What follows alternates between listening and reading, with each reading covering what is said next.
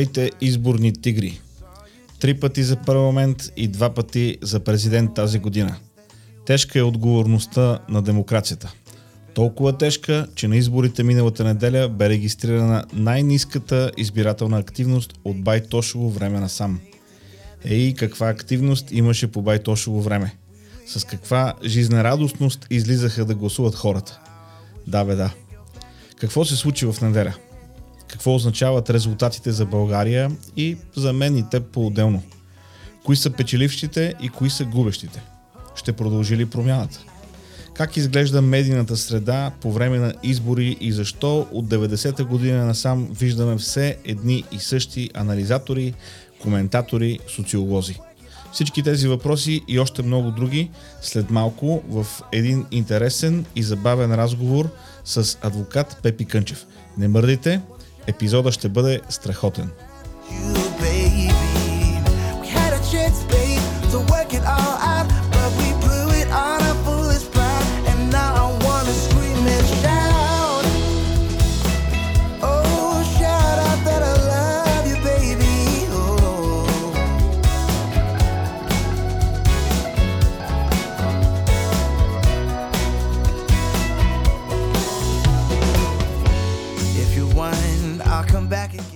Миналата седмица ми писа Пламен с думите Благодарности и поздравления за честна дума. Единият от двата подкаста, които слушам с най-голямо удоволствие и очаквам с нетърпение всеки нов епизод. Често ги пускам повторно в компания на други хора. Желая здраве и вдъхновение. Е, и аз благодаря за обратната връзка на Пламен. Тя е винаги ценна за мен и когато е така положителна, и когато е не чак толкова положителна. И да ви окоръжа да постъпите като Пламен – пишете ми, слушайте подкаста и споделяйте с приятели. Честна дума е в Spotify, Apple Podcast, Google Podcast, Anchor FM и всички по-големи подкаст платформи. Даже си правя труда да качвам в YouTube, въпреки че се надявам да слушате някъде другаде. И така казвам добре дошъл на адвокат Петромир Кънчев. Пепи, добре дошъл. Здрасти, Люси. За мен е чест. Трети път съм вече при тебе вече се чувствам така почти като дома. Ти записваш, идваш при мен да ми помагаш с жиците, аз идвам тук да говоря почти като у дома си. А, значи не само като почти у дома, ти си направо ще стане скоро ко-водещ на е, честна дума. Верно. Три към едно спрямо всички останали гости. Това за мен е чест. така е, така. Добре. Виж сега, говорим за това, че е време да говорим за резултатите от изборите. И като говорим за резултатите от изборите, които мисля, че са изненадващи, никой няма да се усъмни в това, редно е да си направим един анализ и да си говорим за това защо са толкова изненадващи изборите към днешна дата, вторник, 16 ноември. На първо място политическа партия Продължаваме промяната, на второ място ГЕРБ, на трето място ДПС, четвърто място БСП, пето място има такъв народ, шесто място Демократична България и седмо място Възраждане, седем партии, които влизат в парламента. Първоначално, как ти се струва на теб тази подредба? Само да кажа, че това са такива изборни резултати, че на всички слушатели им препоръчвам да си вземат чадър, като излизат навънка, защото валят оставки. И то причината са резултатите от изборите, толкова неочаквани, до там, че социологията не можа да ги хване. И се направиха такива някакви изводи, че едва ли не всичко било нагласено до там, че и социологията, видиш ли, не могла да ги хване. Имам предвид резултатите на първата политическа партия. Седмицата преди изборите Кирил Петков, когато аз познавам, не сме близки, но сме си разговаряли с него и по времето на протестите миналата година той беше активен участник. Но той е един определено така родолюбив, много честен човек, поне такива са моите впечатления. Той беше казал, има скрит вод и има вероятност ние да сме първа политическа сила, след което Валери Симеонов излезе в едно видео и каза, ще видите, че в тия три е, мира, Пловдив, Благоевград и 23-ти мир в София, който е най-големия, там те ще ударат първи. Ами, та, та прогноза се знаеш, че те там ще бъдат първи, защото това наистина бяха райони, които потенциално гласуват а, за такъв тип партии. Същото го повтори Бойко Борисов в нощта на изборите. както ти каза, ус- усетихме, че ГЕРБ губи в нощта на изборите в момента, в който видяхме, че дават пресконференция. Абсолютно. Нещо, което когато те печелеха, по съвет на Цветан Цветанов, те никога не даваха пресконференция. Тук е но момента- когато губят, винаги са отпред и почват да се извиняват. И почва да се... Не, не, не се извиняват, да, Да се обясняват. обясняват. Да, се обясняват. Да. Значи в момента, в който ги видях, между другото, бяха толкова комична гледка, ни такива провиснали като православни икони, mm. такива сърдити чичковци а, насядали на масата, които обясняваха, че ще загубят с фотофиниш. Въобще не загубиха с фотофиниш, загубиха с почти 4% разлика, поне към момента. Но абсолютно много правилно споменаваш а, тяхното наличие на конференция, на пресконференция а, в, в нощта на а, изборите, защото това беше абсолютно една много добра практика в предишни години, преди времето на ГЕРБ, когато както навсякъде във всички цивилизовани страни, победителя излиза вечерта, колкото и да е късно вечерта, излиза, дава пресконференция, и задават се въпроси, след това втория, след това трети, така а, поред всички партии. Години наред така беше. Точно така. Дойдоха ГЕРБ и какво стана? Те буквално отрязаха това нещо. Просто спряха да го правят. на изборите. Да, по, защо? И по този начин взимат, реално те взимат гласа на всички останали, които са в парламента. Това е едно неуважение към, както към институцията, така и към самите избиратели. Вместо да, да излезат пред тях открито, на другия ден в съвсем друга обстановка. Това беше за мен една супер негативна практика от последните години от управлението на ГЕРБ, но ето, сега ги видяхме, първи се изтъпанчиха в, в нощта на изборите и като ги видях да се изтъпанчват първи с пресконференция, ми беше ясно, че прогнозите всъщност ще се окажат верни и то с много по-голяма разлика, отколкото вървяха, защото знаеш, че в така до 8 часа, че дори малко след това бяха почти един до друг, с някакви десети, с някакви стотни, уж разлика. В момента, в който ги видях ГЕРБ а, изтъпанчени за пресконференция, беше ясно, че резултатът ще е много по-тежък за тях. Ами виж, екзит половете, по принцип, те винаги са измамни, защото те, това, това е почти на фона на, на принципа на, то, както се прави едно социологическо проучване преди ден- деня на изборите. Значи отиваш, гласуваш, някой те спира от някоя социологическа агенция, бихте ли споделяли съвсем анонимно? Чакай да те питам, тебе някога спирали ли са те да те питат? Защото честно ти казвам, аз във всичките си аз съм на 47 години, веднъж до сега в живота, на всички избори съм участвал, никога през живота В ми... деня на изборите ли? Не, в деня на изборите. Не и преди това. Айде, преди това може да са ме питали някъде нещо. Но никога някой не ми е правил екзит пол. Не познавам не. човек, на който са му правили екзит пол. Ма да бе, аз даже дори е, когато така съм бил, за... имаше една година, в която бях кандидат за народен представител, тогава даже ги търсих да взема да ме питат, нали, барем така повлияе на прогнозата. И тук искам да ти обясна как, как работи.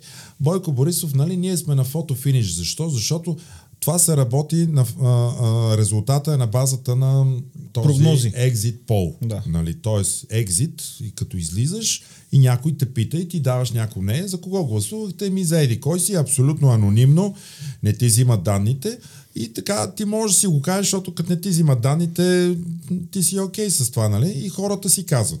Мене никога не са ме питали за това нещо, но различните агенции го правят. И сега, на миналите или на по-миналите избори, та партията на Здравка Каназирова, а, заедно за Пловдив или нещо Да, да, такова да, се да. казваше. Една от десете нейни А, партии. така. И там, понеже нали, имаше данни, че тя има подръжници, има контролиран вод в нейна полза и така нататък, инструкциите бяха нали, всички те да гласуват рано и да гласуват а, с екзит пол, така че към обяд да излезе висок за нея резултат и това да повлияе на следващите, които така са някакви си. И действително това работеше и беше с много висок резултат до 9-10 часа, като изведнъж, когато започват реално да се бор- борят протоколите, се вижда, че това въобще не е така. И този резултат е съвсем измислен и той буквално се срина. Така работят екзит половете, т.е. До, до някъде нали, има смесица между истина и манипулация, но накрая истината излиза наяве и тя беше 5% разлика на продължаваме промяната срещу политическа партия ГЕРБ. Честно ти кажа, мисля си, че екзит половете, знаеш как работят? Събират се пет човека в една стая, викат ти как го усещаш? Един вика, бе, усещам го, че тия ще са по-напред и аз така го усещам. Излизат по новините и казват, ето това сега. Значи не. аз не познавам човек, пита на Exit Poll. Значи, виж сега, има, има агенции и агенции. Примерно, аз ще кажа, има една агенция Барометър, не знам дали си mm-hmm. Това е, те се сочат като агенцията за, на ВМРО тия не могат да минат с 4 бариера, те им дават 10% от раз още с старта, разбираш? И те са известни с това, нали, че винаги, където е ВМРО, те, те са първи. Значи това е патриотичната Това е патриотичната агенция, агенция да. абсолютно. Те винаги дават на ВМРО най-висок резултат. След това е Валери Симеонов и така нататък.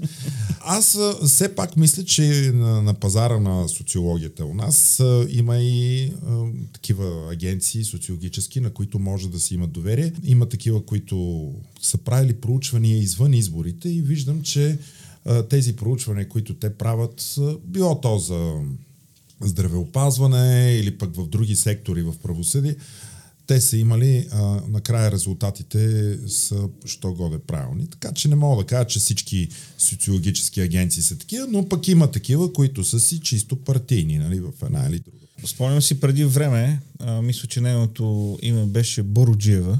Mm. Тя беше част от една агенция, после беше депутат, кандидат депутат и депутат от БСП. Да. После пак се върна в агенцията. То по принцип нейната фамилия е такава, че то е ясно и без да е била кандидат депутат в, в, в кой лагер е, но този тип зависимости в хората, които са в тия агенции, mm-hmm. по никакъв начин не вдъхват доверие в данните. А това е така прилича на поредната област, която по някакъв начин е овладяна от а, статуквото, от а, традицията в а, така, от политическата традиция, от политическите играчи. Абсолютно съм съгласен. Има агенции, може би една-две, които работят коректно, но като цяло ми се струва, че те са малцинство на фона на останалите. Ами така е. Вижте, аз ще си призная, нали, тук това няма да ми го четеш като продуктово позициониране, но да речем, че когато гледам в нощта на изборите резултатите, за мен е важно какво казва Alpha Research, какво казва Market.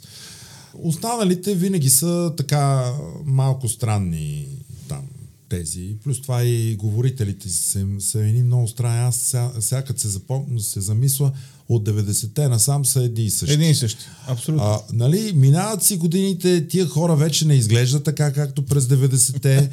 А, слушах е тази Радева, която беше на Галапли, на кои беше. Ами тази жена, тя няма нищо общо с образа, който имаше на екрана в 90-те години, нямам предвид външното, ами изказ, начина на м- словосъчетание. И тази жена я пуска там, сега не всички са Лили Иванова нали, които да карат до Не само, до не само това, а, много малко хора знаят, че този български галъп всъщност няма нищо, нищо общо с, с, с а, галъп International, това, което е Точно. реалната агенция, която се казва Галъп. Това е все едно, примерно, аз да си кръста една а, фирма, а, която да се казва Кок Акола, нали? И да ме, изписват по, то, да ме изписват по този начин по телевизията. Аз значи... чувам онези от Галъп на Запад, защо не са предприели мерки, защото те имат някакви основания. Да, абсолютно, да абсолютно. Значи но... те, тяхното име се ползва без необходимото няма разрешение. Франчайз. Да, няма, няма, ни, никой няма. не си плаща за това. Но това е нивото на, на социологията у нас. Подобно е нивото на коментаторите. Аз тук също бих казал, че има социолози и социози, има коментатори и коментатори. А, това, което а, политическа партия ГЕРБ в тези 12 години направи, ползвайки а, един и същи подход и при медиите, и при коментаторите, и при социолозите. Да, държавно е финансиране. Именно, именно да ги привлича към себе си, поставяйки ги в зависимост от, както ти каза, държавно финансиране, проекти, проекти а, по време на изборите се отварят едни турби с пари, които се раздават на, на наши и чужди медии. Тоест пазара беше парцелиран а, предварително и когато слушкаш, папкаш. И когато имаш такива медии, които са на принципа слушкаш, папкаш, информацията, която излиза от тях и която, с която ние се храним, тя определена е ГМО. В смисъл, продукт, който някой друг иска ти да ползваш и да мислиш. Това, това е най-добрата инвестиция, която Делян да. Пеевски всъщност успя Абсолютно. да направи у нас. Да. Това е именно медиите. Да налееш едни милиони, от една банка, спукана банка, в които ти наливаш чужди пари, с които купуваш медии и с това си купуваш общественото мнение. И така тези политически партии бяха на власт повече от 15 години. Така, знаеш, че... сега като каза Дарян Певски, знаеш какво си мислех днес? Имам едно предложение, ако може ти каза, че имаш някакъв контакт с Кирил Петков, имам едно предложение. Ако е възможно, новите карти за гласуване в парламента да бъдат издадени от виза. Защото по закона Магницки, никой, който е под санкциите на закона Магницки, не може да използва американски продукти. Така е. И съответно, ако картите за гласуване са издадени от виза, Делян Певски няма да може да гласува в парламента, защото аз не знам дали съществува някаква друга страна в света, където човек, който е под санкциите на закона Магницки, да бъде издигнат като водач на листа. Сега той е верно, че е издигнат от ДПС, тя самата партия е една мафиотска структура, но за мен това е някакъв абсолютен шок. Ами той на външния му вид личи. Той виж как е отслабнал, ползвайки диетата Магницки, както я наричат. Неузнаваеме на фона на това, което беше преди.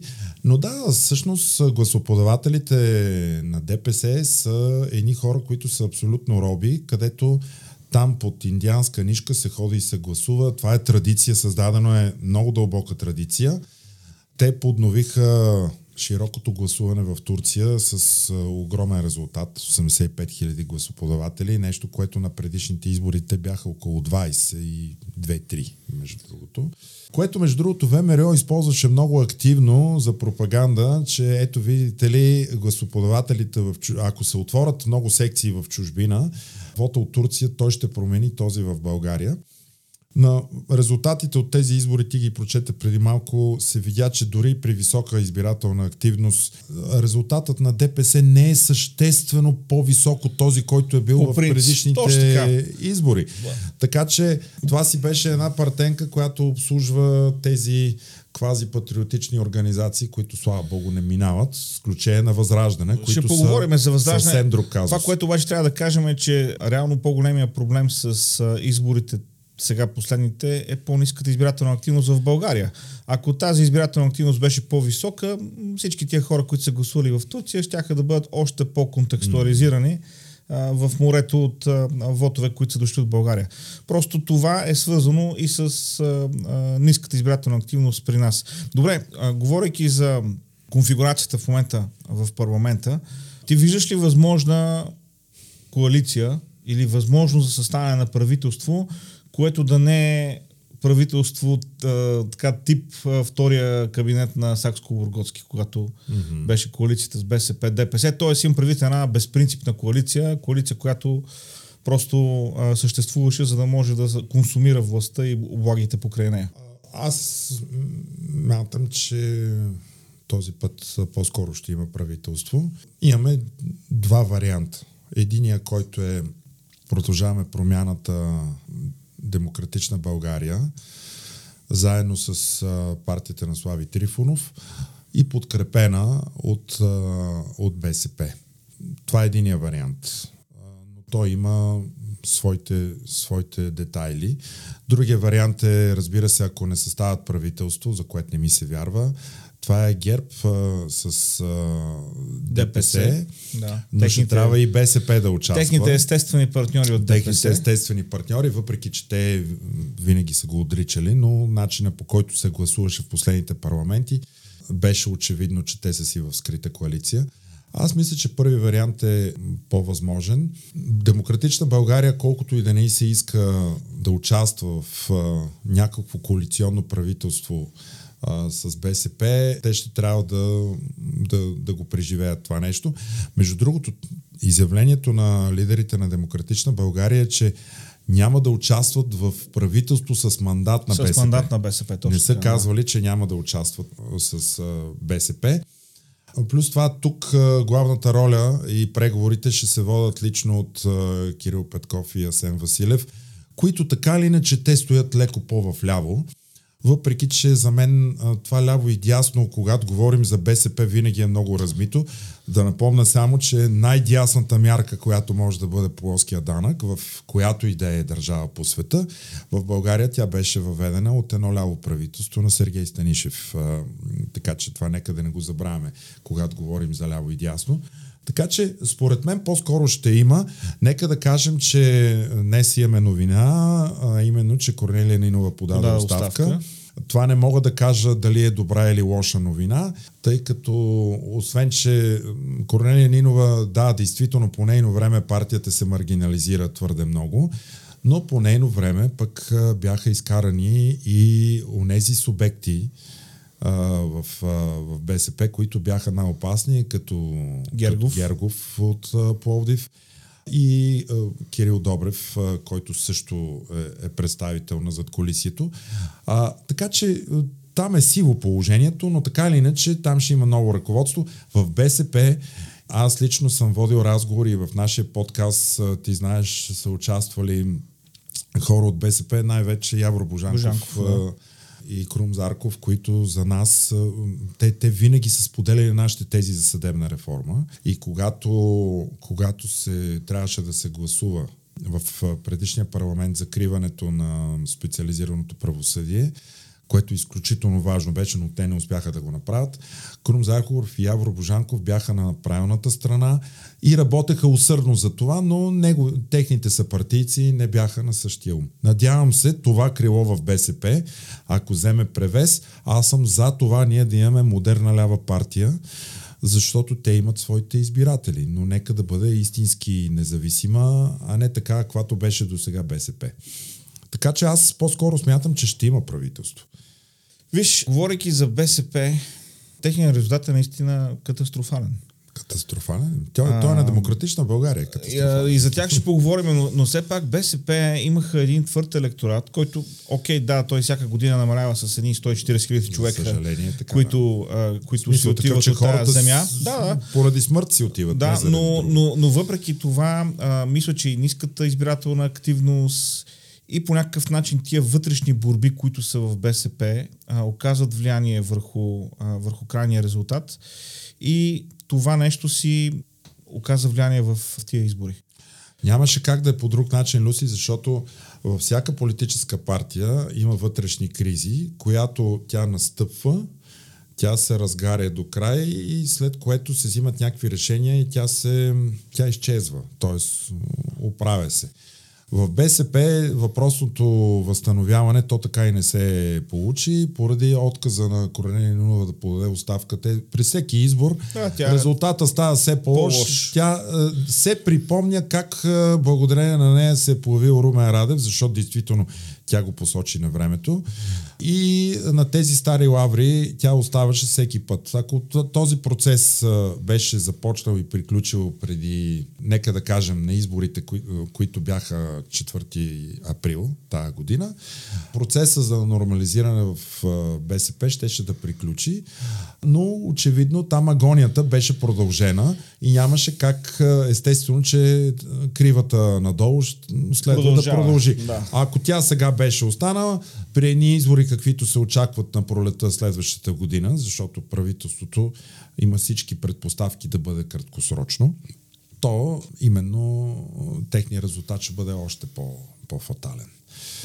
Така че абсолютна закономерност, но сега те с това решение на ръководството на БСП имат шанс и наистина много бих се радвал хора като Явор Божанков, като Крум Зарков, да бъдат едни нови лица, които да поведат тази партия и лобитата в БСП да бъдат изместени именно от тях. Абсолютно, аз се присъединявам към това, което ти казваш, защото не е възможно всички, които са с някакъв вид леви убеждения, да са толкова калпави, колкото са в момента хората, които са начало на БСП. Надявам се да има такива нови лица, които да по някакъв начин да, да усъвременят малко Българската социалистическа партия. Не съм сигурен, че могат да направят нещо, с което да спечелят някога моя глас. Аз съм в друга, в друга част. Но, но трябва да има някаква нормална лява партия с, нали, с някакви нормални възгледи, защото те в момента, ти както, както и ти посочи, те не са много така, не пасат много на облика на лява партия. Те по състав, по подкрепа, нали, по персонажи вътре приличат по-скоро на една по-така олигархична структура, която обаче запада. Те, те са по-капиталисти от много други. Ако искаш за слушателите да обясним какво е лявото и дясното, защото В а, българското съм, съзнание а, хората си представят, а, леви хора са някогашните комунисти, десни хора са антикомунистите, страдалите, гонените, били, хората били по лагерите. Не е вярно това. Лявото и дясното е според това колко голяма е държавата, в която живеем. Голямата държава, където всичко минава през нея, тя всичко регулира, има тежка регулация. За всяко нещо, което искаш да направиш, трябва да, да, някой да ти разреши. Това е лявата държава. И през комунизма беше така. Искаш да имаш фирма, трябва някой да ти разреши, не можеш просто да отидеш. Искаш а, да излезеш в чужбина, пак трябва да ти разрешат. Искаш а, нещо да, да направиш, лиценз ти трябва. А, защо? Защото тази голяма държава, тя има нужда всичко. да контролира. Да. да. И по този начин тя си избира кой какво с какво ще се занимава. В малката държава и десните хора, там е а, а, инициативата на гражданите. Тоест, ти имаш някакви дарби, заложби, умения, искаш да ги реализираш, ти си свободен да ги направиш и никой не може да те спре. Разбира се, трябва да има някакви а, регулации, ти ги спазваш с цел моите свободи да не навлизат върху твоите свободи. Тоест, моите права стигат до там, докато, докъдето започват твоите. И за да няма сблъсък, са измислени регулациите в определени сектори. Сега, има обаче хора, които нямат таланти, възможности, дарби и тем подобни неща. Те имат нужда някой да, ги, да им помогне да ги бута. тях. Било то заради здравословно състояние, било то заради така някаква възраст, която е напреднала. Било то поради някакъв друг социален проблем. Значи идва едно цунами, цялото ти имущество бива сринато, някой трябва да ти помогне. И тук е солидарната държава, която а, в левите държави тия хора получават по-добра помощ, защото това е някак си е предвидено за тях. Тоест има такива хора, които имат нужда от такова представителство и от такава лява партия, която да ги, да, да ги подпомага. Те съществуват, има ги, не са всички а, успели бизнесмени, актьори и добри предприемачи. Да. Има и такива хора. Те Точно трябва така. също да бъдат представени и нека да имат хубаво представителство и нека да бъдат в БСП с хора като Явор и като Крумзарков. Абсолютно. Добре, говорихме за, каза, спада, шокиращия спад в БСП. Сега да минем нататък по столбицата. ИТН също шокира спад от 20 и няколко процента на миналите избори mm. до под 10 е резултата. Абсолютно. Аз поне извода, който си правя, че а, с а, политически келешлък не можеш да изкараш много дълго време. Значи седа си на контра, да се скараш с всички, да кажеш някое лавче от катедрата в парламента. Дългосрочно това нещо не работи. В смисъл два парламента минаха, извъртяха се е. и нали, не да се изживявам като някакъв вид анализатор или, или разбирач, но моето предвиждане беше, че ИТН бяха много бързо разкрити. Всъщност не знам дали в българския политически живот е съществувала партия, която толкова бързо да бъде разкрита, че не стават. Те се издигнаха за буквално за 3 месеца залязаха и, и нещата минаха в... Те са почти в миманса. Така е, защото шоуто се прави в, по телевизията, но в реалната политика там се води разговор. Тези хора по нищо не показаха, че могат да водят елементарен разговор за каквото и да било. Значи те заявяват нещо, правят точно обратното. Тръгват да преговарят и изведнъж казват, абе няма такова нещо, това е нашия премьер и ти слагат а, такъв като Петър Илиев да. и с неговото злощастно участие в една телевизия. И, и когато ти правиш, пееш едно нещо и после показваш друго, нали? това в шоу бизнеса сигурно е забавно и интересно. Но тук няма как да стане. Ето, приемам. Те изваждат партенката с а, гражданството на Кирил Петков, канадското гражданство на Кирил Петков при което ГЕРБ подават а, жалба в Конституционния съд и в същевременно внасят законопроект за изменение на Конституцията, то няма време, те, те им остават няколко дни, те внасят законопроект за изменение на Конституцията за отпадането на двойното гражданство за министри и народни представители. Разбираш ли колко, колко е, е нелогично цялото им поведение? И когато ти се държиш като един човек, който има 60 депутата с поведение на такъв, който има 180, нали, едва ли не, те решават всичко. Да, бе, ма, с 60 депутата той е като да има 65 и 90 и 119. Абсолютно. Разбираш ли? Като имаш 121 е съвсем друго. Тогава не ти се налага да водиш разговор. Но времената за тези, на тези мнозинства отдавна отмина и сега политиката е така, каквато госпожа Меркел, тя за това е такава легенда в Германия, защото тя успяваше в последните там повече от 10 години или колко години беше на, на власт, тя успяваше и с леви, и с зелени, и с а, либерали, Да с всякакви консенсус. да постигне консенсус и да състави правителство. И кризите, които ние имахме тази година, тя някак си се умяваше да го прави, защото умееше да води разговор.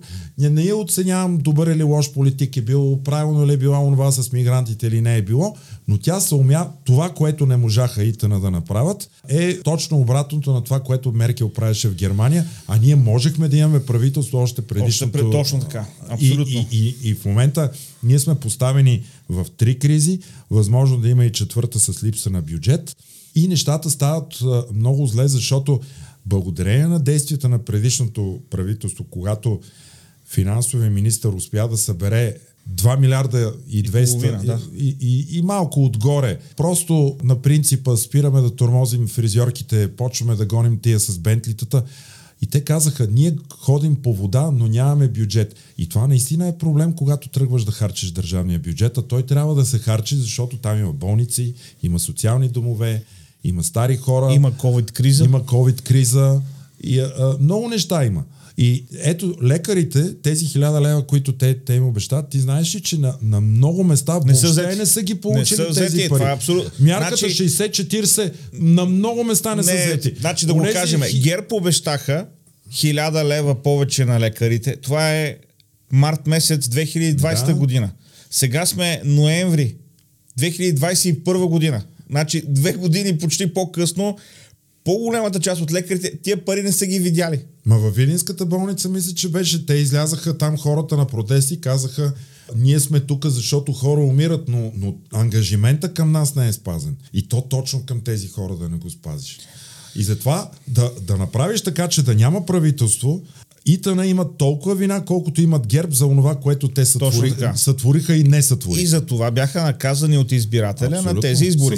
Аз се надявам те да, да са разбрали, че с политически келешлък нещата няма да станат. Така е. И мисля, че ако а, и някой там от тях изслуша този подкаст, трябва да вземе като голям комплимент, че ти ги споменаваш в едно изречение с Меркел. Защото Меркел има докторат по биология, докато нашите сценаристи пишат шеги, като четат и копират от Твитър. Значи нивото е нали, от тук до луната и обратно и то затова и резултата е такъв. БСП са надолу, ИТН са надолу. Да, демократична България.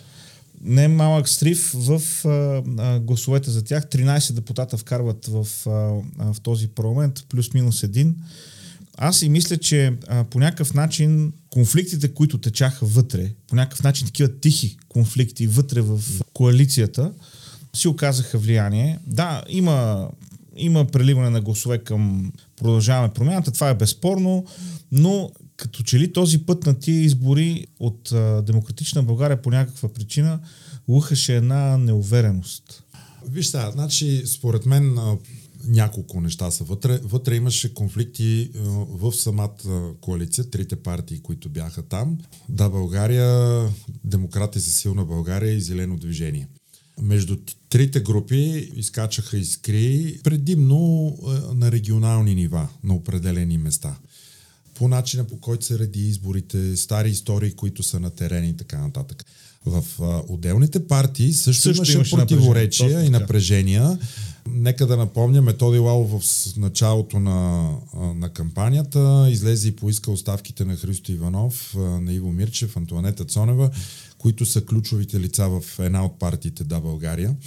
А, той е техен член, между другото. Той напусна включително и Общинския съвет, беше председател на парламентарната група, на, на групата на, а, на Демократична България в СОС.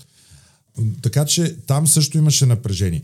Проблем беше и начина по който бяха подредени и самите листи по много различен начин от предишните. Значи на последните избори гражданските квоти или гражданските участници бяха намалени до минимум и, и смъкнати и много поста- надолу. Да, и поставени в още по-неизгодно положение, Точно което за така. мен беше много абсурдно при положение, че в предишните избори точно гражданските квоти mm-hmm. на Демократична България се показаха като двигател а, за генериране на подкрепа. за Нещо повече. Когато За за кратките парламенти, които Демократична България беше в парламента, именно а, гражданските участници в а, Демократична България бяха най-активни и в комисиите, и в пленарна зала, а и в изготвянето на, на законопроекти. И политиката знам, че има един принцип, който, а, който е бетонен. Едно нещо, което работи, не се сменя. Когато ти на предишните избори си подредил листите така, че ти имаш подем нагоре, няма нужда да променяш нещо и хора, които са били успешни в даден район, ти да ги местиш в друг е, избирателен район, който те въобще не познават, който никой не ги познава и когато така правиш, получаваш е, сходен резултат. резултат. Но аз бих казал, че основното е, беше появата на продължаваме промяната, която е със сходен профил. Да не говорим, че Кирил Петков, той е учредител на една от партиите там в България. А, а защо не е там? Само да питам. Да, не искам да ми отговаряш, нали? Защо този човек не е там? Защо хора като Методи Лалов а, правят тия коментари? Защо други хора, които са били от основателите, не са там? А едни и същи хора стоят там, седят нагоре по листите и после дори реално накрая се получава така, че резултатите са ниски заради тия промени, които се правят. Аз се надявам тия избори да доведат до някаква по-трезва оценка. Христо Иванов подаде оставка, но честно казвам, аз не виждам Христо Иванов като единствен или пък основен проблем в тази ситуация. Аз се надявам те да си направят една по-трезва оценка, защото има потенциал в, за, за гласове. А, просто те не можаха да, да задвижат хората. Включително аз в Twitter фида ми имам хора, които бяха написали на Божо, така известния, че този път гласуват за последен път за демократична България от лоялност, но за следващите избори ще трябва да ги спечелят. Mm-hmm. Все едно на ново. Така И е. честно казвам, аз се чувствах по същия начин. Имаше а, разнобой в посланията. Кандидатурата а, за президент, те до последния момент нямаха никаква кандидатура. Вие от Правосъдие за всеки издигнахте Лозан Панов, създаде се инициативен ко- комитет. Демократична България подкрепиха ли, не подкрепиха ли тая кандидатура. По медиите се твърди, те подкрепиха, ама всъщност реално такова нещо не се е Беше случило подкрепен от една от партиите в основно. пълния смисъл. А, другите две, по-скоро, те имаха своето извинение, нали, че имат вътрешни кризи и трябва да, да си водат парламентарната кампания. А, но виж, нека да погледнем две сходни политически формации, които се явиха на тия избори и два съвсем различни резултата заради начина по който водиха кампания. Това е третия проблем, който беше при Демократична България. Кампанията на Продължаваме промяната беше много така типично американска кампания, в което ти взимаш един автобус голям, брандираш го, качваш цялата партия или основните ти лица и тръгвате град по град, голям, малък, среден, всякакъв, спираш, говориш един час, страхотно планиране, срещаш се с абсолютно всички, значи те са 50 души в, в рейса, при което те излизат, да речем, в някакъв град като Плевен. Слизайки от Плевен, нали, 10 отиват в Червен бряг, 10 отиват там в Долни Дъбник. И навсякъде наоколо. и основните лица остават на големия Мегдан там в центъра на Плевен, разговарят всеки. Те седат по 4 часа на крак, отговарят на всякакви въпроси. Може да вали, може да е топло, може да е студено, бяха навънка. Отговориха на абсолютно всеки въп- въпрос на възрастен, млад, средна възраст, мъж, жена, на, на всеки отговорих. Качват се и тогава отиват в следващия град. Така се прави кампания. Нещо, което при демократична България не го направихме. И това, между другото, не е нещо, някакъв нов подход, модерен да Да, кажеш. нещо измислено сега. Не. Аз ще напомна, а, има го като филм, президента Хари Труман през 50-те години. Това е което той прави да спечели изборите. Той губи в прогнозите в тогавашни техните соци- социологически агенции му дават пълна загуба, при което той найма един влак. И 50-те години не е имало толкова пътища и автобуси като тези, но той найма един влак, качва целия си став вътре и тръгват от гара на гара, от гара на гара, слиза, разговаря с хората, ръкува се с всеки един от тях, отговаря им на въпросите, качва се на, рей, на влака и отива продължава на следващата следващата гара. гара. Така преминава през всичките щати. И той по този начин изпреварва останалите участници и печели изборите. Това е модела. Когато ти разговаряш пряко, когато тебе могат да те докоснат, когато видят, че ти си реален, че не си някакъв образ от телевизията недосегаем, но ти си някой с който аз мога да се ръкувам, мога да те питам и ти ми отговаряш, независимо аз дали съм на една пенсия от 200 лева или а, съм някой, който е на твоето ниво и ти ми обръщаш същото внимание, резултатът е такъв, какъвто тези момчета направиха. Но демократична България така и не го измислиха. Да, аз видях, примерно в Пазарджик, имаше такъв опит с една каравана да се обикаля, но не беше същото, защото една птичка пролет направи. Трябваше да се направи навсякъде. Просто следващия път, моето мнение е, че според мен е дошло време да стане като във Франция, където в дясното пространство се освобождава една голяма ниша и се появява ново образование, водено от президента Макрон. Той не е представител нито на лява, нито дясна партия, просто център дясно се изчисти, той се появи, спечели безпредседентно изборите и продължава да бъде пръв в... така че, според мен, е дошло такова време за разчистване и тези избори с този валеж от оставки а, им дават всички предпоставки това да се пренареди. Да. А, добре, значи поговорихме за партиите. Сега разбира се, ГЕРБ и ДПС изключвам някакво и коментираме тях. Там нищо не се е променило. Нищо не се е променило. Там а, а, нали, а, системата за крадене си остава същата. Абсолютно. Сега, новите в парламента, Възраждане, тук наскоро някой ми беше писал за тях и аз бях отговорил във Фейсбук беше това. И аз бях отговорил, че във всеки, във всеки парламент трябва да има една партия на психопати. Така е. И за мен това са а, възраждане не, не мога да кажа някаква интересна формация. Значи те са си абсолютния, ако погледнем на резултатите на атака МВР и НФСБ, mm-hmm. а, значи и, и воля там, той е ГМО вод там, където, е, където беше групиран, ето ги същите проценти, грубо казано, а, ги виждаме в, а, в възраждане в момента. Тук просто хората, които гласуват за такъв тип кандидати, а, просто смениха марката на шоколада. Да.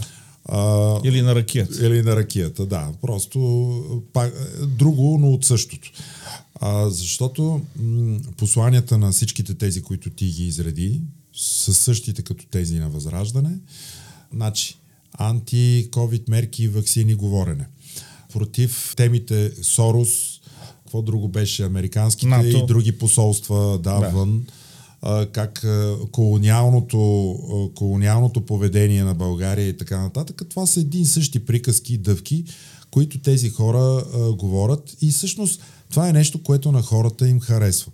Сега, това, което мене ме шокира, не, за всеки влак си има пътници, но много интересно са тия пътници, че между тях аз винаги съм си представял, че това ще са някакви бедни хора, някакви изтормозени от живота хора, отчаяни. някакви хора, които са тотално отчаяни и загубили абсолютна а, вяра в каквото и да било. И ориентация. И чиста ориентация и досек до реалността. Не, измежду тези хора има хора, които са адвокати, има бизнесмени, има много богати хора, и аз му се чуда, този човек, той е високо интелигентен. Бе, какво правиш там, бе, човек? Аз ще ти кажа, аз съм админ на една фейсбук група на адвокати. Тя е най-голямата адвокатска група у нас, защото ние знаем, те са 4-5, но тази е най-голямата, защото е най-стара. Вътре има хора, които са от възраждани. Прекрасни хора, човек. Люси, пълен кеф е да си говориш с тия хора. Те са успешни в адвокатската си работа, печелят дела, добри адвокати са, имат читави клиенти. Обаче те като са си сложили логото на номер 5 и с Копейкин негова снимка отпред, аз викам, какво е това, бе? за какво ти е това нещо? А, аз, той не е само, че гласува за тях, той е активист там, явява се кандидат. Просто за, за този сегмент има всякакви хора. Най-интересното, че има много българи в чужбина. Ако погледнеш вота в чужбина на Възраждане, той е изключително голям. Изключително голям. И всъщност сега, както, откакто започнаха да идват а, гласовете от чужбина, протоколите, резултатът на възраждане се качва, те минават и 5% резултат. Така че хората в чужбина, по някакъв начин така разбират патриотизма и любовта към родината. Да, далече ние затова ще изберем най-българската партия. И за кой бе? За възраждане. Разбираш ли каква е логиката? О, не знам, това звучи, това звучи малко, малко невероятно, честно ти казвам. Ама не, това не, е много силно. Аз, аз познавам българите в чужбина. Моя брат живее там, нали? Той ми разказа там. Аз го питах, викам, добре, дойде тук, имаме една, тя е успял българин в Брюксел, живее и беше тук лятото. Викам, тогава разговора беше за Итана. Викам, кажи ми сега, кой в чужбина, викам, какъв е то огромен вод за партията на Слави? Казва, Пепи, ти знаеш, вика, българите, като се съберат, вика, в чужбина и, и каква музика си слушат. Там, вика, се пие ракия, някой донесъл, и се пускат а, патриотичните песни на Слави. Е, сега Слави Трифонов е заменен с други родолюбци, да. които не пеят а, песни да. на Слави които Трифонов. Пеят руски песни. Но пеят руски песни. Да, и казачоци и танцуват. Така ми се струва.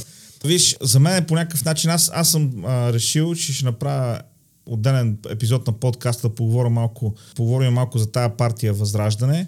Имам оговорка с а, един човек, който е социолог, и а, ще можем да направим една така по-задълбочена оценка, защото тук има и друг един а, феномен, който, който се разпознава в нея. Има разлика, както ти казваш, не са само уния маргинали, които преди бяха част от Атака, mm-hmm. НФСБ и така нататък. Има, има леко по-различен състав. Има. Включително те се заиграват с а, православната а, така религиозност и между другото, не, не случайно Горан Багоев под един твой коментар под една твоя публикация беше коментирал за тях, че а, те привличат вота на ултрарелигиозните. Нали, не е на вярващите, подчертавам, не на вярващите, а на ултрарелигиозните. И това по някакъв начин се контекстуализира с тази безпътица в обществото, mm. с тази липса на, а, на стандарт, с тази нужда от някаква основа. Ама това а... Путин го въведе, ако си спомняш, той започна да говори за православието, общото на изтока, нещото.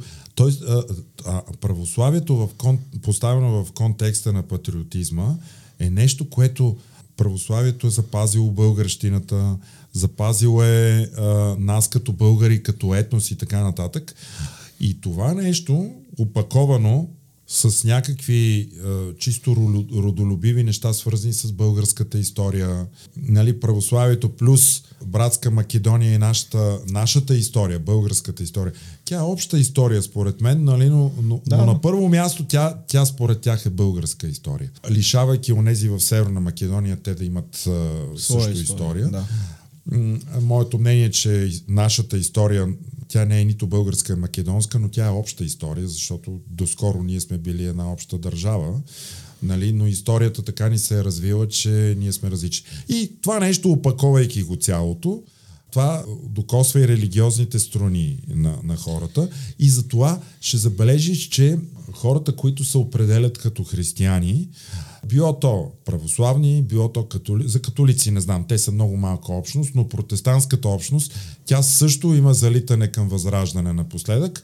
Преди имаше към ВМРО, които използваха същата песен, разбира се. Ами, значи, на мен това повече ми говори, аз съм по-склонен тук да се съгласа, аз разбирам това, което ми кажеш, но като определение, аз съм по-склонен да се съгласа с това, което Горан Благоев казва, за това, че тези хора, които залитнат там, те са ултрарелигиозни. Те не са вярващи по смисъла на mm. дефиницията на вяра. Защото ако ти позволиш да бъдеш опакован в тая опаковка, свързана с религиозни термини, облечени в а, а, политики, каква е разликата тогава между исляма, който е толкова религия, колкото и политика, и този вид религия, която ни се предлага от Възраждане, Атака, МВР и други такива партии. То е, то е същото, просто наименованието е различно, принципа на който работи е абсолютно същия. То трябва да завладее а, цялото общество и да наложи своята програма върху всички останали. Ама виж, а, а, в Иран може би има една единствена партия. А, бъди сигурен, че там говоренето е същото, със същото съдържание пак говорейки за нашата религия, пак говорейки за нашата история, пак говорейки за нашия по-близък и силен брат, който е наблизо, нали? А, така че похвата и съдържанието е сходно, просто сменяш табелките. Нали? Аз затова ти казвам, че тия хора смениха шоколада една марка с друга, нали? и те просто ракията. имат необходимост ракията, ракията, ракията. Да, да, да чуват едно и също нещо, защото това ги топли. Няма как да се направи социологическо проучване, но Горан Благоев според мен е прав, че именно хората, които са ултрарелигиозните са тези, които те повече чувстват. Там има много емоция а, и много по-малко четене, мислене, търсене и анализиране. И осмислене. Да. Да. Добре, говорихме за парламентарните избори. Нека споменем и президентските. Инициатива правосъдие за всеки тръгнахте с Лозан Панов. Между другото искам да кажа, аз гласувах за Лозан Панов. А, за мен това беше един чудесен кандидат. Сега, пролича си, че човека не е политик, нали? но ако трябва да бъда честен, аз лично не съм очаквал, че той ще направи някакъв а, абсолютно безпроблемен плавен преход от а, съдийската а, скамейка към политиката mm. и няма да се а, няма да си личи, е, нали, че човека не е бил политик, няма как да стане. Тук говоренето е различно. Тук казваш едно изречение то се реже на четири парчета и ти си вече казал неща, които никога не си казвал. Нали? В смисъл, аз не мисля, че той беше готов за това нещо, но според мен е едно голямо браво на вас за това, че издигнахте точно този човек, защото с издигането му темата за правосъдието се превърна в незаобиколима тема mm-hmm. а, в кампанията, а както виждаме сега в говоренето и след самите избори. Така е. А, всъщност, а, големия мотив да издигнем тази кандидатура, разбира се, неговата история в, а, като председател на Върховния касационен съд. Той водеше сам много битки, които а, бяха не нелеки битки. Ние самите сме го подкрепяли пред съдебната палата Подкрепили сме го и пред Висше съдебен съвет сме протестирали в негова защита и в защита на каузата за правосъдие и за независим съд, за което той безспорно вложи голяма част от мандата си за това. Да, действително, но, може би най-трудно е един съдия, който следва определен изказ, който е много тежък за разбиране, включително и за нас, юристите, на нас ни се налага едно съдебно решение да го прочетем два или три пъти, за да може да схванем и да си изградим защитата. Но просто за политик по-скоро за да, той трябва да бъде разбран от хората. Нещо, което господин Панов като че ли нямаше време да се научи да го направи, той имаше кампания може. от около един месец, в крайна да, Как може да той, направиш той това се включи в, в, в, в тази кампания буквално един ден преди това. Нямаше никакво време за подготовка, макар че мога да кажа, че положи такива усилия. Аз, другия, другия ни мотив беше наистина идеите за съдебна реформа, които ние имаме съвпадение с него, те да, да бъдат чути отново в рамките на тази кампания това, което аз съм разбрал за политическите кампании, е, че винаги трябва да има щипка умерен популизъм. Сега ще ми дадеш една минута да го обясня какво е това. Добре. Думата популизъм иска да каже да говориш неща, които на хората имат необходимост да чуят. Нещата, които им липсват, нещата, които те желаят да имат. Защо? Защото нещата, които ти искаш да имаш, са тези, които много лесно могат да ти бъдат обяснени и ти да ги схванеш. Ти, например, искаш да имаш най-новия MacBook Pro с процесор M1 и така нататък. И аз го искам и ние знаем с тебе, говорейки си за това какво е то. Нали? На хората отвънка, те въобще нямат си на идея за какъв модел компютъра говорим и за какво устройство въобще говорим, но аз и ти знаем. И когато ти знаеш хората навънка от какво имат необходимост, ти говориш това, което те имат необходимост и поемаш ангажимент с твоето оговорене, че стъпиш ли в първия ден от твоето президентстване или министерстване или депутатстване, ти ще започнеш да работиш за това. И за това политиците следва да говорят умерен, с умерен популизъм в рамките на това, което те могат въобще да постигнат. А не да обясняваш, нали, махаме зелените сертификати и започват COVID изчезва и след няколко месеца почваме да пътуваме по целия свят. Не бе, не се получават така нещата. Твоите ангажименти трябва да бъдат конкретни. И понеже те, темата за съдебна реформа тя не е нещо, което се яде. Не е нещо, което можеш да докоснеш. Хората просто не те разбират. И това е, може би, грешката в кампанията на господин Панов, че той говореше за неща, които не са близко до българите. И сега, Забележи кои са нещата, които българите силно реагираха в скандалите в последните години.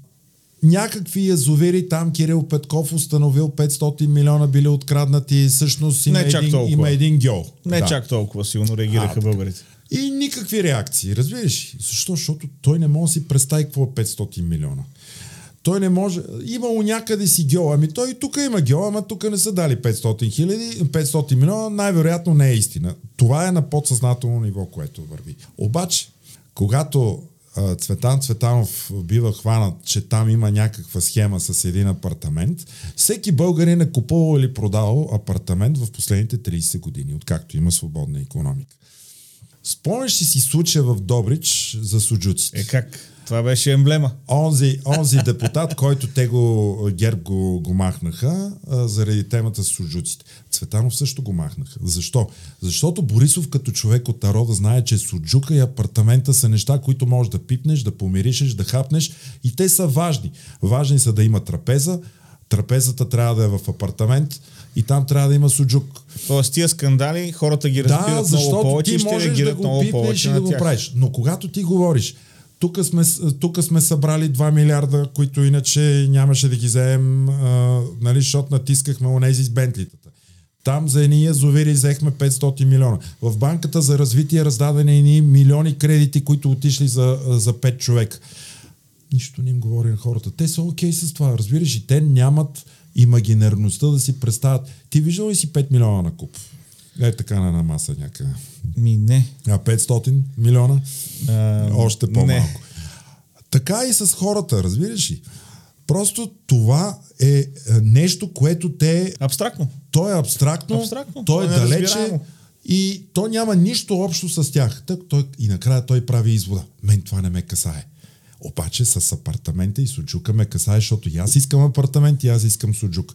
Това са посланията, които господин Панов поради своята си същност, той не ги предприе, той, защото той има съвсем други ценности, съвсем друго говорене и най-вероятно той остана неразбран. Друг е въпросът, че както аз обясних каква е моята идея за кампания, нали, той също ни я направи, тя беше сходна с тази на Демократична България.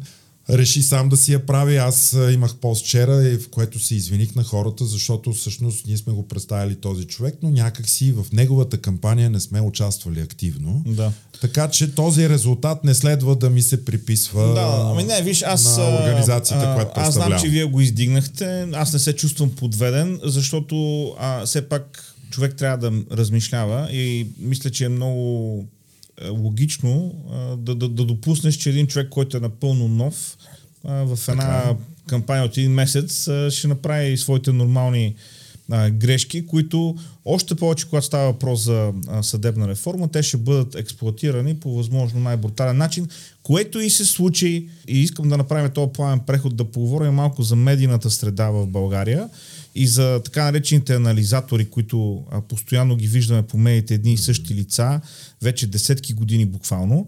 А, аз не виждам никаква промяна нито в БНТ, нито в BTV, нито в Нова. Едни и същи опорки, които се повтарят, едни и същи рамки, които се поставят на, а, на новините, по един и същи начин се пречупват а, нещата. Реално ГЕРБ ги няма на власт, обаче а, тяхната медийна програма продължава да върви. Да. Само ще ти припомна миналата седмица, в, това е седмицата преди изборите, а, в петък Бойко Борисов говори 30 минути а, в, BTV, която на, може би най-гледаната телевизия.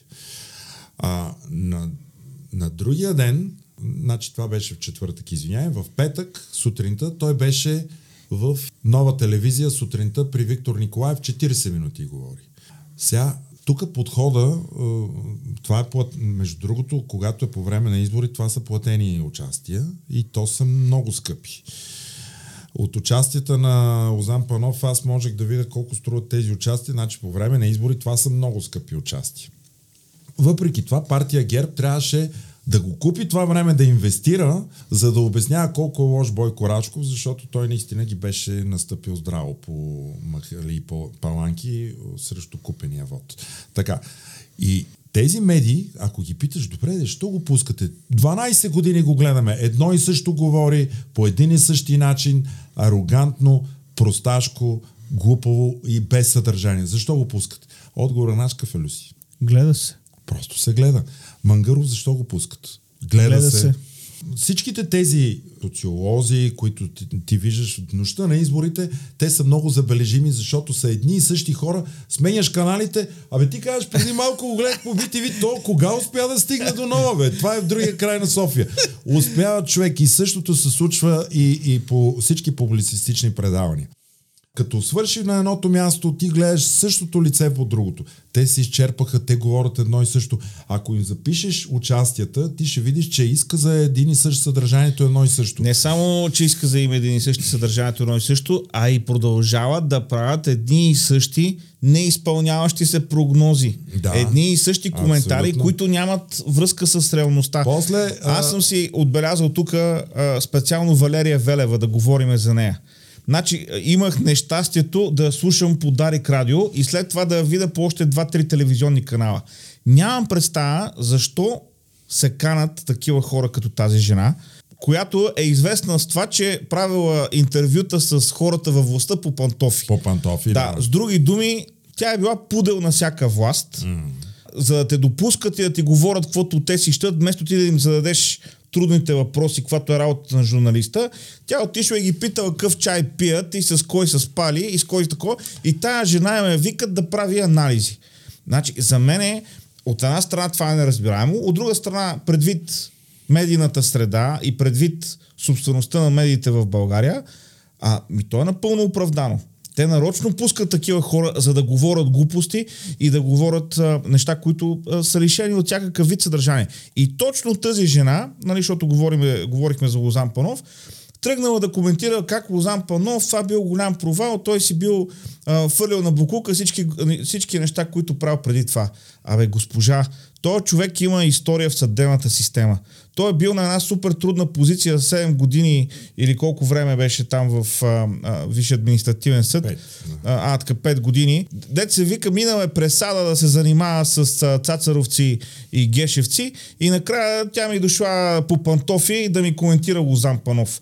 Точно този тип, това за мен е, е поръчкова журналистика, която отвръщава хората и те може би има случаи, в които не могат да го а, вербализират по този начин и да го обяснят така, но аз все повече и повече чувам хора, които са отвратени от този вид съдържание и аз затова все повече и повече насърчавам хората да не гледат този тип неща и този тип персони по телевизионните канали, защото това е един изчерпан формат, който се гради върху една фалшива структура. Те не са там за да ни информират, те са там за да правят пари. И те ще говорят онова, което техните рекламодатели им плащат, за да се говори. Люси, това интервю или разговор по пантофи има своя научен термин в журналистиката, който се нарича адверториал. Това е платен репортаж. Искаш в 24 часа да има върху цяла една страница снимка твоя с семейството ти, с кучето там и ти разказваш някакви неща за себе си, което се плаща. Значи всеки може да си плати и да си...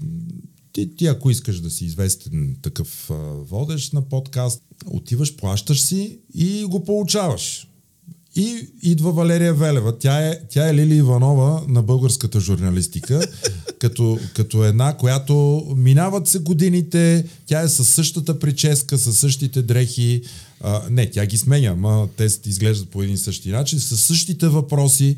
Нищо не се е променило от това, което правеше тя през 90-те години. И със същите- Фалира няколко вестника. И със същите коментари. Абсолютно. И участва в издания, които са с а, кредити и така нататък, докъдето траят да янат до там. А, но да оставяме Валерия Велева, защото аз пак ти казах, това, това, това е продукт, който ти можеш да си го... Това е най-лесното в журналистиката, когато ти отиваш, пишеш едни въпроси, пращаш го на другия, а, той ги одобрява това, да, това не, и ти отиваш, задаваш ги, записваш ги, някой сваля от диктофончето и вече имаш материал. Да. Така. А, съвсем друго е това, което прави, да речем, Мария Цънцурова, която аз харесвам. Това е друг тип журналистика, която в най-напечения момент ти изкарваш точно онзи въпрос, който така е изключително важен и съществен, независимо дали той е удобен или неудобен. И при теб не искат да идват хората. Ти, ти ги гониш. Ти трябва да, да ги спечелиш те да от твоята аудитория. Но това е съвсем друга журналистика. И има и от едното, и от другото. Затова аз лично а, бях написал един пост, модерният начин за гледане на телевизия, нещо, което на Запад отдавна се случва, в България вече а, има такова съдържание. А, в момента всеки, който има скъп телевизор, може да не е много скъп, но да е смарт, има YouTube канал, приложение на него. Можеш да си подредиш а, абонаментите по начин, по който ти ползваш телевизиите а, на своето дистанционно. Абонираш се за 6 канала на известни ютубъри, които са с политическа, с технологич, технологическо съдържание, медицинско, ако искаш, с забавно, развлекателно. От всичко има. Хората създават съдържание. И на български включително. Ако знаеш пък английски, тогава пък изворите са необятни. И ти можеш да гледаш много по-интересни неща от, същи, от едни и същи пудели, които ги дават от 90-те години насам. Млади хора. Примерно, чувал ли си за тази влогърката Флора? Не. Гледай човек, страхотни политически. Тя прави нещо такова по пантофи, само че не, не ходи от тях, ами ги кара ги по планината, пазаруват заедно и им задава някакви глупави въпроси. Тук там им пусне един такъв по-особен и те се чуват на кой свят са. Тоест, е, и го прави по забавен начин и се гледа леко. И накрая ти си кажеш, всъщност харесвам и не съм си загубил времето. А, и, а, това е новия начин. Купуваш си смарт телевизор, YouTube си нареждаш а, там абонаментите, сабскрипшените, които имаш и гледаш това, което ти е кеф. Като излезе нещо ново, то веднага ти казва, ти казваш, добре, до вечера ще го гледам, пускаш си го. Аз лично така започвам да гледам телевизия. Ако искам да гледам филми, съм си поръчал Netflix а, или някой друг канал. И, и, и аз избирам какво да гледам, а не това, което Кошлуков а, казва, че аз ще гледам тази вечер а, като става въпрос за смарт телевизорите, не е реклама платена на Viva.com, но те в момента имат една услуга, EON се казва, която превръща всеки телевизор в смарт телевизор. Mm-hmm. Тоест, те ти дадат едно устройство и съответно вътре може да, нали, има ги всички приложения, в самото устройство може да ги ползваш по този начин. Но виж... А... Искам да ти кажа, само да довърша. Те хора са обречени, такива като Валерия Велева. Те, това са последни бройки, деца са останали в склада. Скоро няма да ги има. Скоро хората ще гледат по този начин. Кошлуков и компания ще останат без абонати, без гледане. Да, може да го... Да, просто потока към интерес към тези хора все по, повече ще намаля. Забележи, все повече политически кампании по време на изборите започват да инвестират именно при тези влогъри и при тези ютубери, защото а, хората започват там да се хранят от Да, и в тия платформи като цяло. Каквато те избират. Точно Пак така. повтарям, каквато те избират, а не каквато Кошуков им пусне или там другите шефове на телевизия. Виж, а, това е една промяна в а, мисленето и на гласите, която се случва. А, медиите са назад от това нещо, не само в България, в а, Америка също. А, значи няма как в, а, в една епоха на тотална информираност, а, в една епоха, в която а, всеки може да си включи телефона и да си каже мнението по даден въпрос и можеш да, а, да видиш альтернатива. Mm-hmm. Има там някакви хора, ето излизат по телевизията и, се, и си мислят, че са последна инстанция. Ама вие не сте последна инстанция. и, а между другото, ето, а, отправям ти лична забележка, отправям лична забележка на, на правосъдие за всеки в твое лице. Значи, крайно време след следващите избори правите едно студио на живо след изборите с коментари това нещо ще бъде интересно, това ще се гледа, аз прино ще стоя и ще го гледам това нещо, защото ми омръзна да гледам едни и същи хора да коментират неща, които са а, далече от реалността. А, споменахме за Лозан Панов, нека все пак кажем а, резултатите Радев и Гирджиков отиват на а, Балотаж. А, как ги виждаш тази нещата? Сега сам, аз нали, и в миналия епизод казах, а, не съм гласувал за Радев, няма как да гласувам за Радев, за нали, човек на БСП, а, но със сигурност не го виждам като а, някакъв звяр.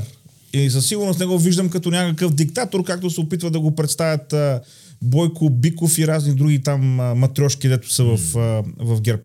А, даже а, спокойно мога да кажа, а, последните няколко месеца показват, а, че Радев съвсем не е политически глупав човек. Много така а, а, умело си подреди картите и, и постигна един резултат, който в смисъл БСП имат а, а, 10% на изборите, mm. докато Радев има 50% на, на изборите за президента mm. между останалите кандидати. Тоест, неговата подкрепа далеч надхвърля електората на БСП. Така е.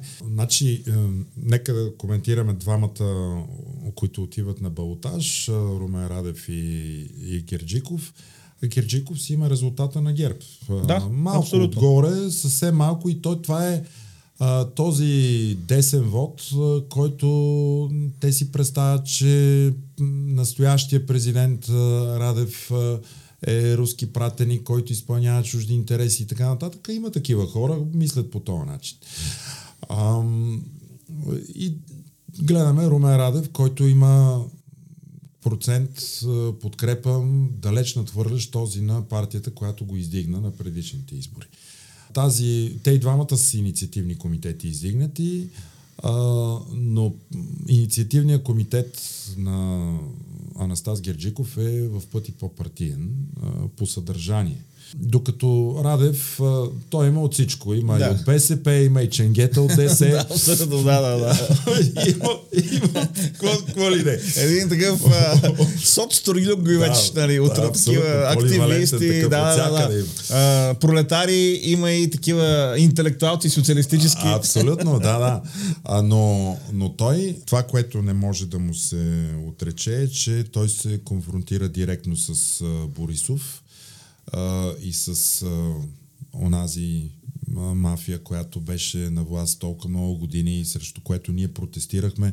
И миналата година бяхме на протестите и той подкрепи протестите. Всъщност, голямата разлика между протестите 2013 и 2020 година е, е това, че нямаше президент 2013 Плевнелиев да излезе и да подкрепи а, протестиращите той тогава едно витиевато, такова по принцип, общо едно неразбираемо, а, съвсем не можа а, така да се разбере какво мисли. А, докато тук той излезе сред хората и се конфронтира пряко. Обаче, когато си казал А, следва да кажеш и Б. Когато а, можеше да не връчваш а, указа, да не издаваш указа за назначаването на Гешев, на Гешев следваше да го направи. Между другото, Плевнелев беше направил такова нещо, когато не издаде указ за назначаването на Венета Марковска като конституционен съдия с същите мотиви, каквито Румен Радев имаше спрямо Гешев. А, можеше да, го, да, да направи нещо.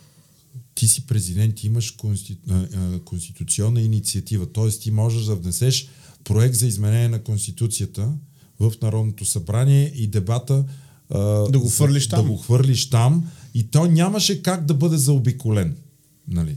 Още повече, че той направи два тура е, кръгли маси, в които неправителствени организации, включително ние от Първосъдие за всеки, дадахме готови предложения. Но не бяха само нашите, много други колеги го направиха и бяха много добри предложения. Той има а, а, юридически екип, който в никакъв случай не е слаб а, и които стига да имаха политическата воля, т.е. заданието от страна на държавния глава, те можеха да изготвят добър законопроект, който да не бъде заобиколен. Не като тази за нова конституция, каквато да, за каквато сега се говори. Бойко мина предния да. път. Дето беше пренаместил главите. Дето Барни Ръбъл ли е писал тази конституция? Да, и правата на гражданите бяха отишли най-долу а, и пълни глупости, но няма да и правим разбор, защото май сме говорили за това. Но, но той можеше да направи и това.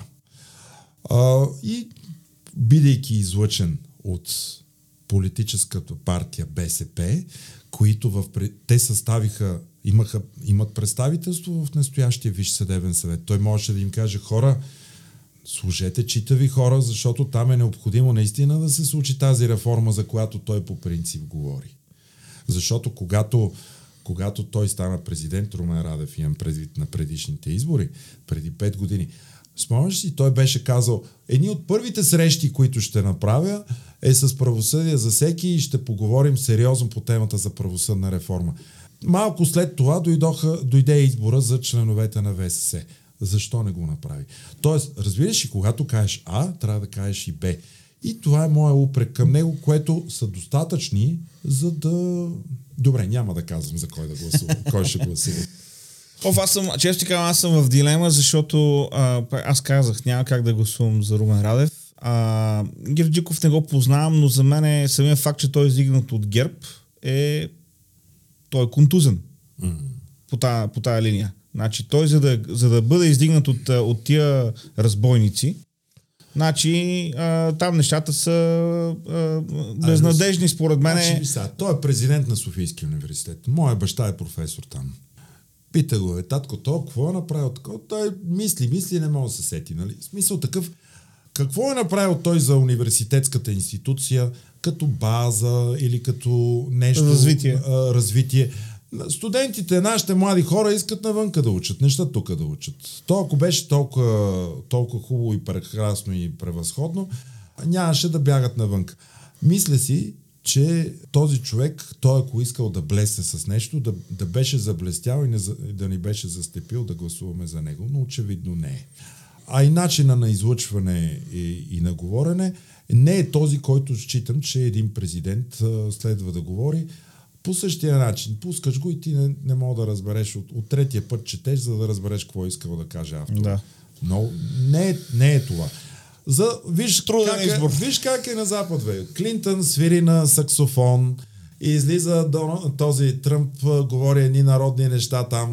Тоест, тия хора, те, те са, що годе приличат на избирателите си. Ние тук се опитваме да прокараме едни хора, които са някакви извънземни, някой да гласува за тях. Да, Ами които са няма да абстрактни. абстрактни. Значи, в, ст- стана ясно, че ще има дебат сега в четвъртък между Радев и Герджиков. Предстои да, да видим как ще мине. Аз не знам, освен ако не стане някаква... Ако някой не направи някакъв свръхгав, не очаквам да има някой, кой знае какви разминавания в гласовете. Аз не, Е, мисля, се че знае.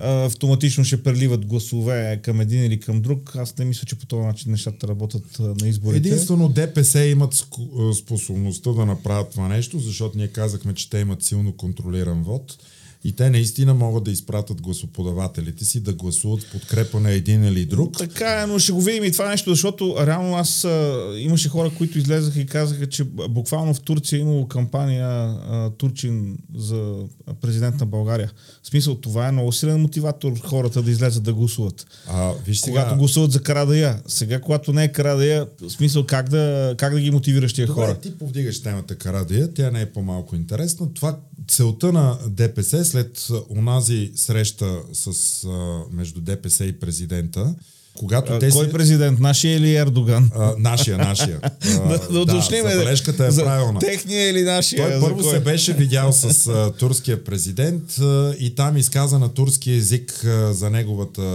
Родина. родина и така нататък, след което Румен Радев а, попита Карадея, коя е вашата истинска родина. И всъщност тук според мен Радев направи голяма грешка, защото им даде кос.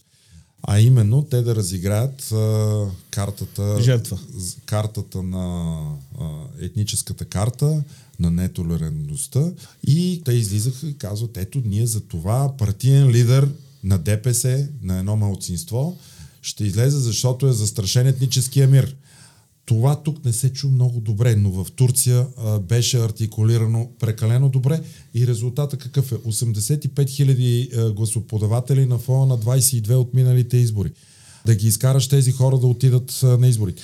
Ами тук автобусите се появиха наново на Кърджалийската гара. Не могаха да смогнат там от а, турски автобуси. От а, туристи. от туристи, които пътуват безплатно. Пепи, нека ти кажа нещо, брат. Аз от това, което ми кажеш, разбирам, че не съм за политик. Защото сигурно това е било слаб ход от страна на Румен Радев, обаче много ми хареса, като го каза. Честно ти кажа, като му зададе този въпрос, абе да ви питам вашата родина коя е. Просто като го гледах как изпръхна този Карадая, как тая неговата увереност се изпари, е, признавам си, хареса ми това нещо. Виж сега, трябва да кажем, че този ход на Радев му носи огромна подкрепа, която ще се види и сега на втори тур, защото Герджиков не е имал този шанс да изиграе този сериал.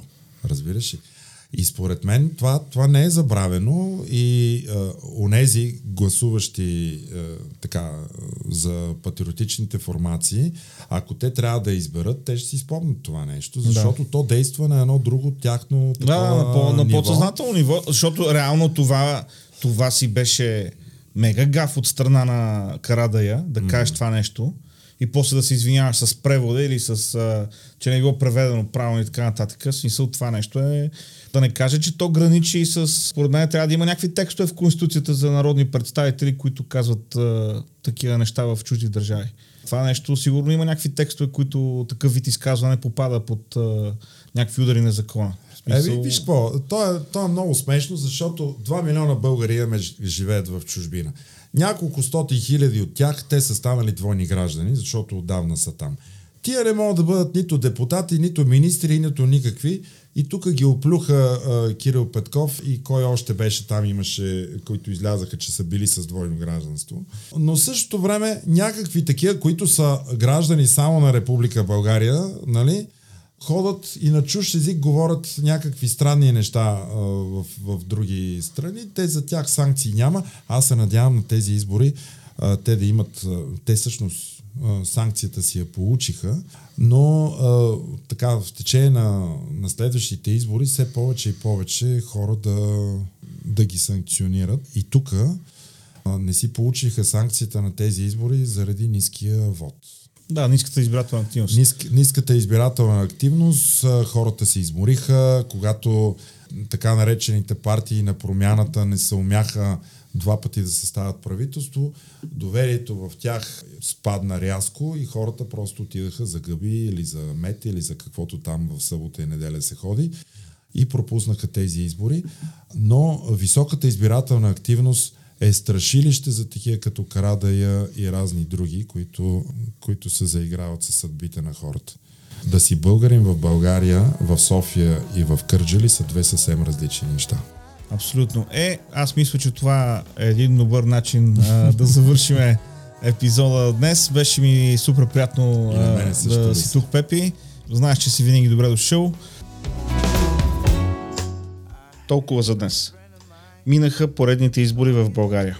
Дано народните избранници осъзнаят своя шанс в този момент и направят нещо трайно, нещо добро за България и всички нас. Всички връзки към възможни платформи, където може да се абонирате за Честна дума, ще намерите на честнадума.com. Бележките към епизода, най-вече с въпросите, които обсъждаме с адвокат Кънчев, също са там. Музиката от подкаста е в специален плейлист, който е в Spotify – Пишете ми какво мислите. Използвайте телеграм канала на Честна дума и чата към него или пък където и да ме намерите в социалните мрежи. Връзки към телеграм канала има в записките и на страницата на подкаста. Там е и връзката към PayPal в случай, че решите да подкрепите това, което правя. Толкова. Бъдете здрави, стойте будни, не спирайте да бъдете оптимисти. До следващата седмица. mind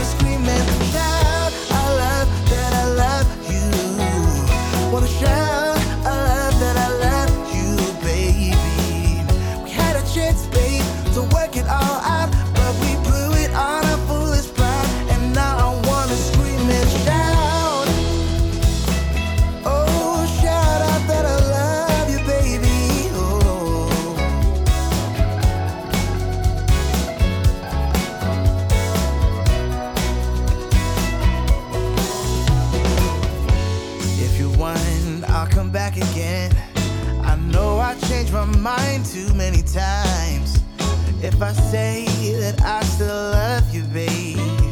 Would you leave all bad things behind? I promise I won't mess things up like I did last time I saw you. I did a lot of things that I regret.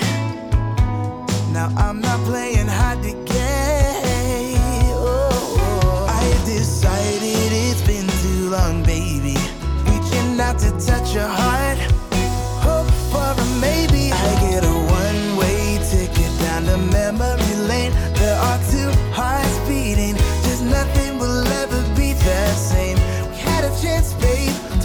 all